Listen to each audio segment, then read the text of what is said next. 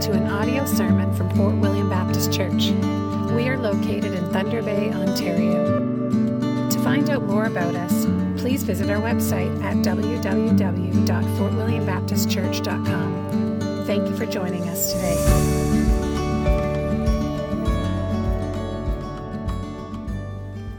Well, brothers and sisters, crack open your Bibles. We haven't done that together in a while. And would you go to the book of Second Timothy?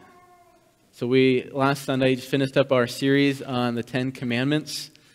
And now we're going to launch off as we regather into a new sermon series. And we're going to take a look in the next coming weeks and months at this letter from Paul to Timothy.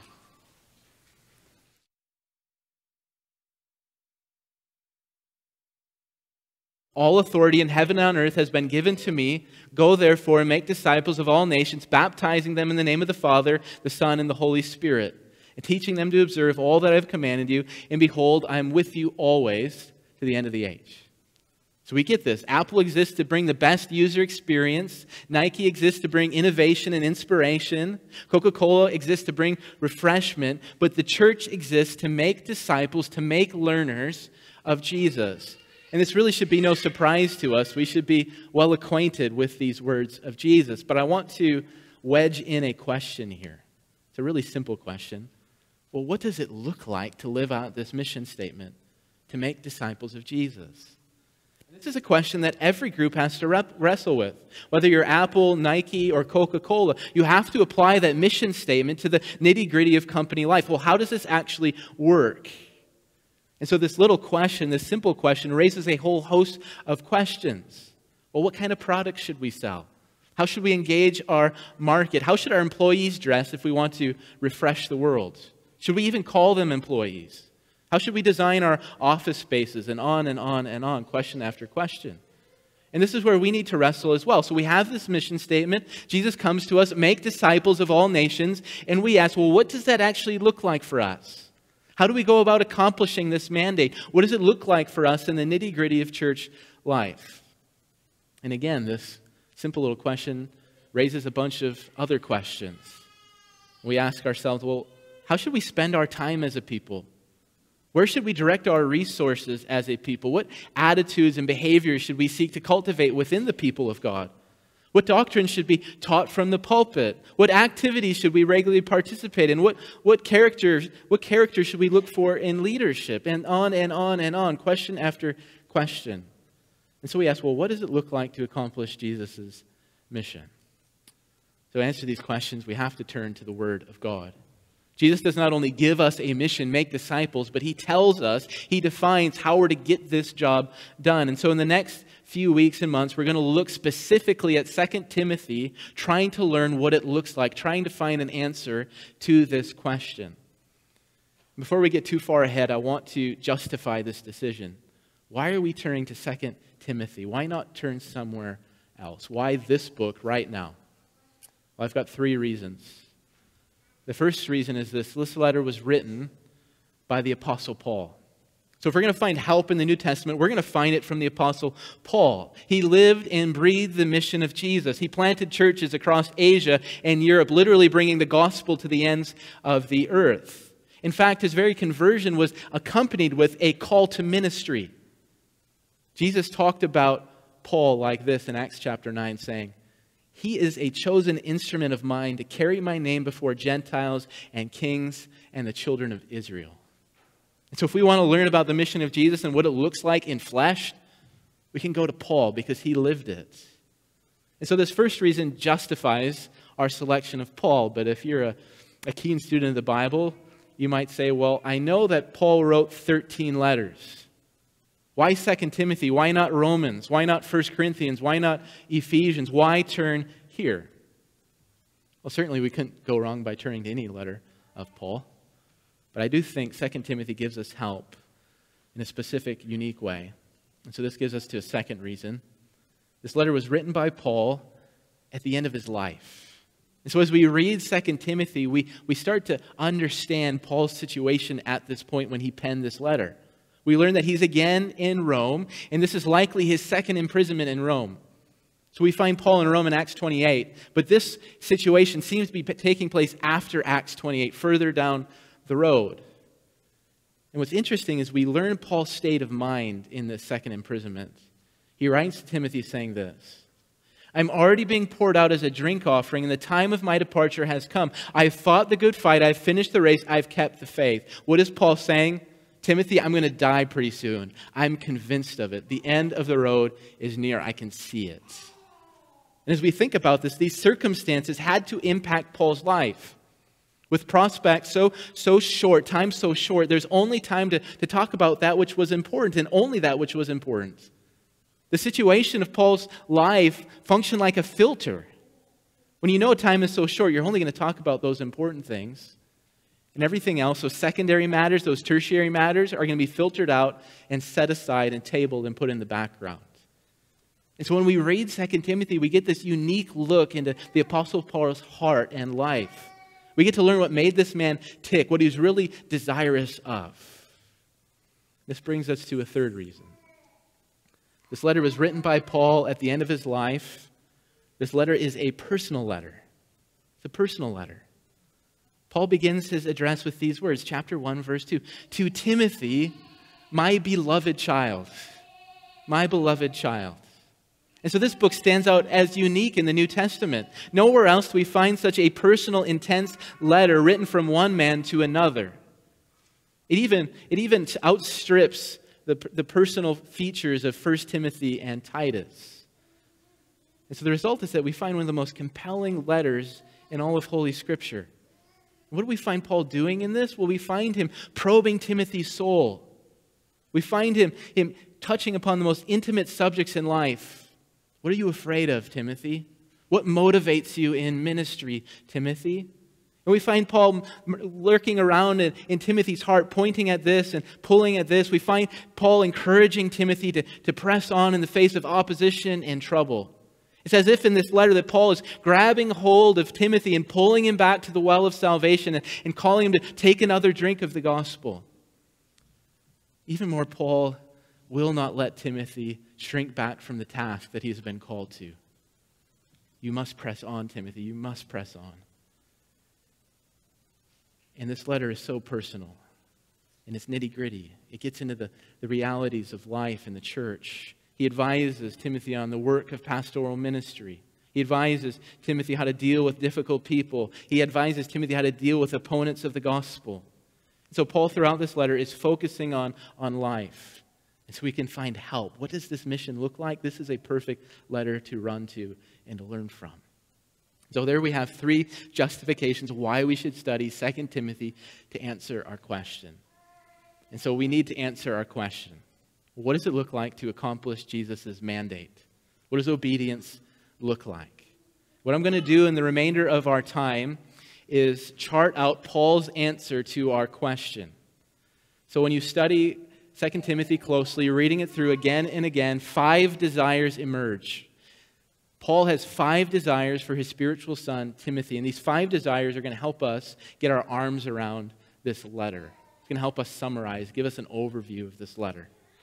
And we can be assured if we, like Timothy, give ourselves to these desires, we're going to be found faithful to Jesus' mission.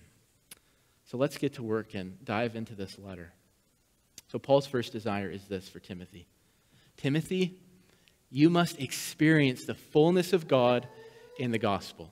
You must experience the fullness of God in the gospel. So, one matter is clear about the Apostle Paul. As you study his life in the book of Acts or you read his letters, he loved the gospel of Jesus.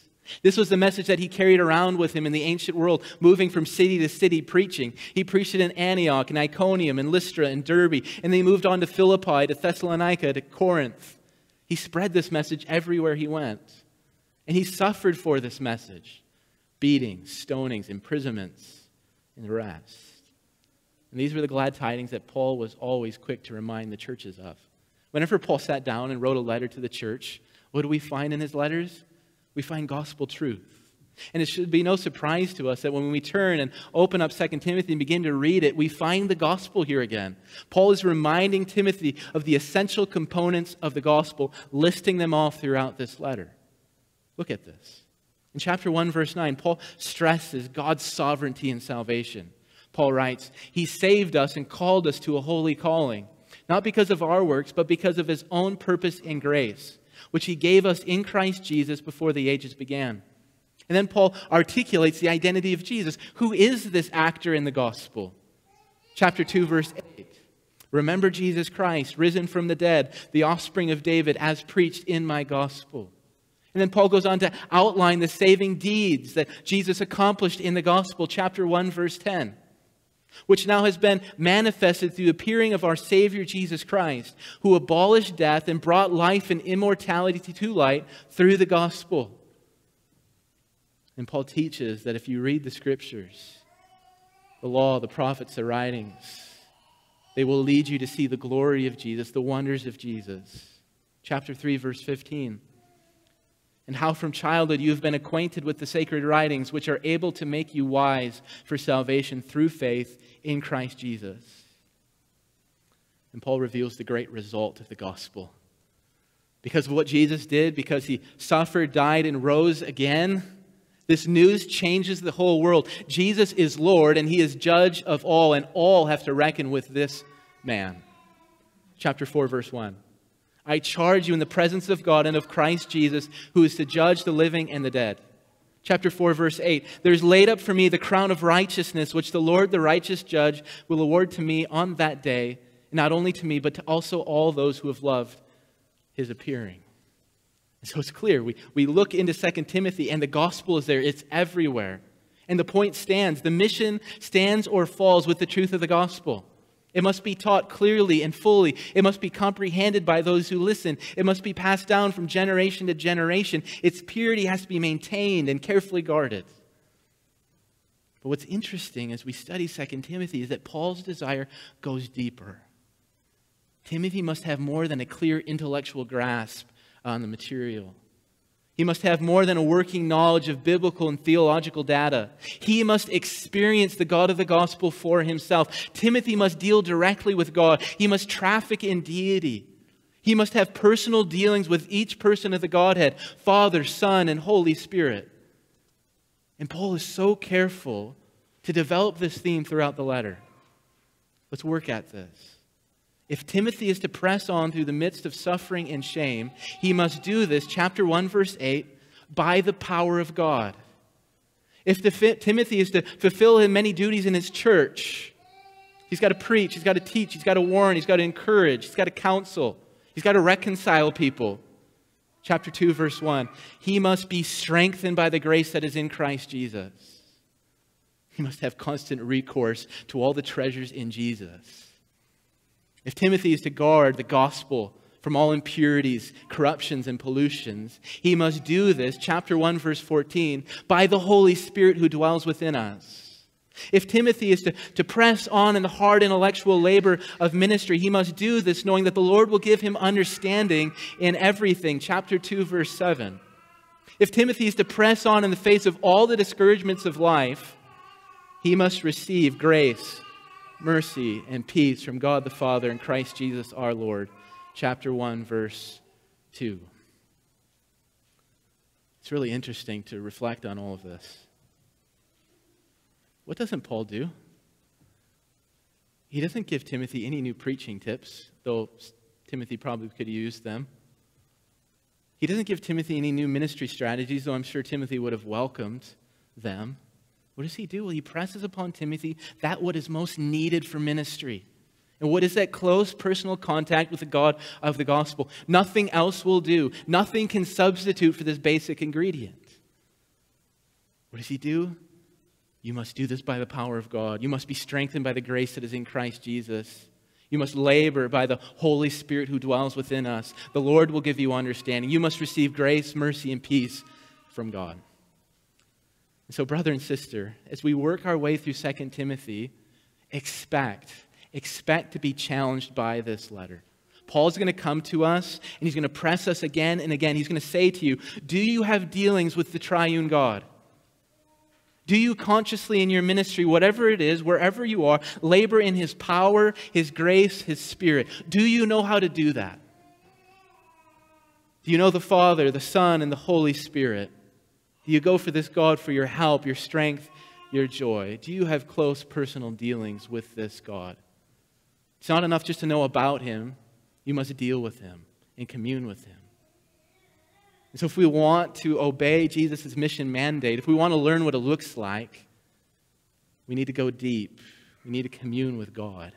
That's desire number one. Desire number two, Paul says to Timothy, Timothy, you must press on in holiness. And the second desire naturally couples with the first. If, if Timothy is having close dealings with God, what's going to happen? He's going to start to look like God. He's going to bear resemblance to his father. Timothy must be godly. But the reality is, this doesn't happen by simple osmosis. One day you wake up and all of a sudden you're extremely godly. Nothing worthwhile in life is easy. We know this. If you want to be a person who's fit and in shape, you have to exercise and eat right. If you want to be a person who excels in, in your vocation, you have to press into it, you have to toil, you have to labor, you have to put in the time. And the same applies in the Christian life. Earnest effort is required. What Paul does in this letter, he's like the coach standing on the sideline, and Timothy is there out on the field. And, and throughout this letter, Paul is, is coaching Timothy up. He's yelling from the sidelines to Timothy out there. And so he shouts encouragements to Timothy. He wants to lift up Timothy's spirit. So he says, chapter 3, verse 10. You have followed my teaching, my conduct, my aim in life, my faith, my patience, my love, my steadfastness, my persecutions and sufferings. Paul looks out at Timothy says, I've seen it. You've come this far. I can see the grace of God in you. And then, like any good coach, he is not content to leave Timothy there. He says, I've seen that you've come this far, but you must continue on. You must press forward. And, and so Tim, Paul writes to Timothy saying, Flee youthful passions, pursue righteousness, faith, love, peace, along with those who call on the Lord from a pure heart. And then from the sidelines, Paul calls out and he says, You must watch out for this. You must watch out for that trap, that pitfall. He says to Timothy, warning him, chapter 2, verse 16, avoid irreverent babble. And in chapter 2, verse 23, he says, have nothing to do with foolish, ignorant controversies. And then, like any good coach, he looks at Timothy and he calls Timothy, he challenges Timothy, you must finish the task. It doesn't matter if you, you give up. You, you can't give up. You have to press on. You have to finish the race. And so he calls to Timothy chapter 4, verse 5 As for you, always be sober minded, endure suffering, do the work of an evangelist, fulfill your ministry. And so as we take in all of these scriptures, we have to ask well, why is Paul so concerned about godliness? Why does he spill so much ink on this theme? Well, Paul desires above all that his spiritual son will be able to stand before his Lord and judge with a clear conscience. Paul desires that Timothy would be able to come to the end of his life, the end of his ministry, and be able to stand before God and stand before the church and be able to make a boast like this I have fought the good fight.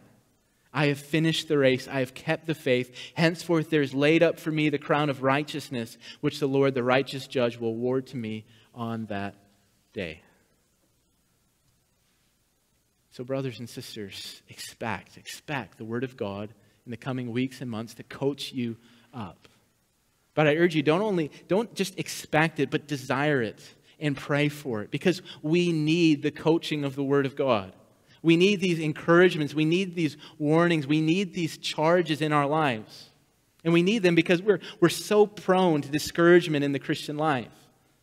I don't know about you, but my soul seems to have a magnetic attraction to discouragement. Discouragement comes and I'm attracted to it and I just can't leave it behind. And so we need to be coached up. We're often lazy in the Christian life if we're honest with ourselves. We don't pray with zeal as we should. We don't take action against our sin as we should. And so we need this coaching to come to us, pushing us ahead, calling us to take another step forward. You must pursue godliness. You must put off these things and you must put on these things. And so we find another answer to our question. If we want to fulfill Jesus' mandate, we must pursue godliness, and we must pursue it with abandon. So, this is desire number three. You need to know God, you need to pursue godliness. Timothy, you must expose yourself. This is where this letter gets really interesting. Timothy, you must expose yourself to humiliation. So we look in this letter again, and Paul's situation is clear. He's bound with chains. He tells us that. In the eyes of the world, he's shamed. His status before the state is that of a foolish lawbreaker. And at this point, the letter takes an odd turn. We might expect at this point in the letter for Paul to give Timothy some fatherly advice on how to stay out of trouble. Timothy, don't, don't say this. Avoid this topic in front of these people. Don't offend these people. Or we might expect for Paul to call for a pity party. Timothy, come, look at my situation. Isn't it bad? Come worry with me about all of these things that are taking place. Woe is me. But we find nothing of the sort. Paul doesn't hesitate here. Chapter 1, verse 8. Do not be ashamed of the testimony about our Lord, nor of me, his prisoner, but share in suffering for the gospel. Don't be ashamed. Participate. Grab hold of suffering. Embrace it. And again, he says in chapter 2, verse 3 share in suffering as a good soldier of Christ Jesus. And then for good measure, he heaps on another quotation, chapter 3, verse 12. Indeed, all who desire to live a godly life in Christ Jesus will be persecuted. So, do you feel the force of these statements? What is Paul saying? He's saying the path of faithfulness is paved in hardship, strife, persecution, and shame, and there's no way around it. If you want to be faithful to Jesus' mission, you have to enter in, you have to embrace the shame, embrace the humiliation. And Paul desires that there would be no hesitation in the heart and mind of Timothy, that he would enter into it, that he would grab hold of it, that he would embrace it. And I don't know about you. But I like comfort. I love comfort. I study to be comfortable. I love the path of least resistance. And I think we're all wired this way. But this is not the way that Jesus took. Remember the gospel story. What did Jesus do to rescue us from our sins? He did not pursue comfort. He grabbed hold of shame and humiliation, suffering, death on a Roman cross. And what does Jesus do? Well, he calls us to walk the same path, to walk the same road he did. If we're going to be Jesus' disciples, making disciples of him, we're going to have to look like Jesus and act like Jesus and experience the things that Jesus experienced. So, brothers and sisters, we need this letter. Because if we prayerfully take it in, this letter is going to put steel in our spines. It's going to help us cast off worldly weakness, and it's going to push us forward in obedience to Jesus' words, no matter the situation, no matter the circumstances. What we will find by God's grace as we take in this letter, we will become like a soldier who only desires to obey his commander. We'll become like an athlete who's obsessed about competing according to the rules. We'll become like a farmer who diligently, day after day, sticks to his task. This letter will put steel in our spines. And so Paul answers our question again what does it look like to fulfill Jesus' words in the nitty gritty? Well, it looks like to expose yourself to humiliation and shame. Desire number four Timothy, you must use God's tools and God's tools alone. You must use God's tools and God's tools alone. So, Second Timothy is a letter that is scripture centric. Scripture pops up everywhere. In chapter 2, verse 15, Paul encourages Timothy to use Scripture accurately. He says, Do your best to present yourself to God as one approved, a worker who has no need to be ashamed, rightly handling the word of truth. Even more, Paul, with as much gusto as he can muster, charges Timothy to give himself fully over to the work of word ministry. Paul reserves the, the strongest language for this theme chapter 4, verses 1 through 2. He says, I charge you in the presence of God and of Christ Jesus, who is to judge the living and the dead by his appearing and his kingdom, preach the word. Be ready in season and out of season, reprove, rebuke, exhort with complete patience and teaching. And then Paul points Timothy to the nature of Scripture. What is this that you preach and teach? Chapter 3, verse 16. All Scripture is breathed out by God refreshing statements, but we have to drill into the purpose of these statements. What's the rhetorical purpose of these statements? We have to understand this. Paul wasn't explaining anything new to Timothy. Timothy was half Jewish, he was raised by his mother and his grandmother, and he was exposed, he was taught the, the sacred writings from birth. He knew the scriptures frontwards and backwards. Even more, he traveled and ministered with, with Paul for years. He planted churches with Paul. Timothy knew the scriptures and he knew the importance of the scriptures. And so, what is Paul doing with all of these references? Well, he's doing this. He's strengthening Timothy's hands and fortifying Timothy's heart. I think the net effect of all of these passages on Scripture result in a message something like this Paul's preaching Timothy, I know this. You have devoted yourself to the ministry of God's word. You've toiled in it, you've labored in it so that you might preach it and declare it among God's people. Know this, Timothy, despite your circumstances, despite whatever doubts that come to your mind, despite all the difficulties that you and your people face, your labor is not in vain. And you must not flinch, you must not waver, you must devote and continue to devote yourself to the Word. For it is God's Word, it's God's Word that's going to build up and save God's people. That's it. Give yourself to the Word. As we think about it, this is the message that we need to hear. We need to hear this again and again and again. If we want to fulfill Jesus' mission mandate, we must be a people who make use of the scriptures. It has to be in everything we do. That's how God makes disciples, through the scriptures. And so this call of 2 Timothy comes to each one of us a bit differently. It lands upon my shoulders and the elders' shoulders. We must give ourselves to the ministry of the words. But it doesn't just land on my shoulder, it lands on every shoulder here. You must receive the word diligently, taking it in, obeying it. Not only must you receive the word, but you also have to be a speaker, a proclaimer of the word.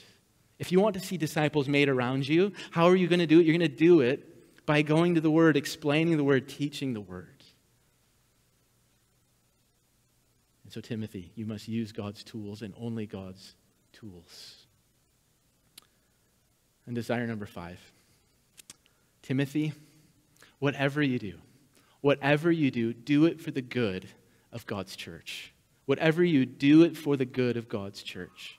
And this fifth and final desire really sums up the whole letter. Paul, throughout this letter, essentially preaches a very simple message Timothy, whether you are standing behind the pulpit preaching the word to the people, or sitting at a table sharing a meal and also the word of life, or if you're contemplating imprisonment, or if you're dealing with that thorny counseling situation, or if you're dealing with that prickly person with the people of God, you must aim, you must labor, you must strive, you must sweat, you must spend and be spent for the good of God's church. At the heart of 2 Timothy is this statement by Paul. 2 Timothy chapter 2 verse 10. Listen to what Paul says. This really unmasks what's going on in Paul's heart. He says, "I endure everything I endure everything for the sake of the elect, that they also may obtain the salvation that is in Christ Jesus. What's Paul after with his life in ministry? Why does he go from city to city? Why has he experienced imprisonments? Why has he toiled so hard? Everything for the sake of God's elect, that they may obtain the salvation that is in Christ Jesus. And what does Paul want to see replicated in Timothy's life? this very mission, this very desire. And this is so helpful for us. If we want to obey Jesus' mission mandate, we need to, just like Paul, have this burning desire for the good of God's church. This letter is going to orient our vision towards the church, and it's going to cause us to ask questions. We should be asking as we work through this letter well, how can I build up God's people? How can I further strengthen God's people? How can I encourage God's people? How can I go out and help gather in God's people? And as we work our way through this letter, we should be laboring with God in prayer. We should be laboring with Him in prayer. We should be asking Him, Oh God, would you change the desires of my heart so that I might love and care for God's people more than I ever have in my entire life? Oh God, would you give me a desire to labor eagerly with whatever gifts you have given me for the good of your people? We should pray that Paul's words would be tattooed, would be branded on our hearts.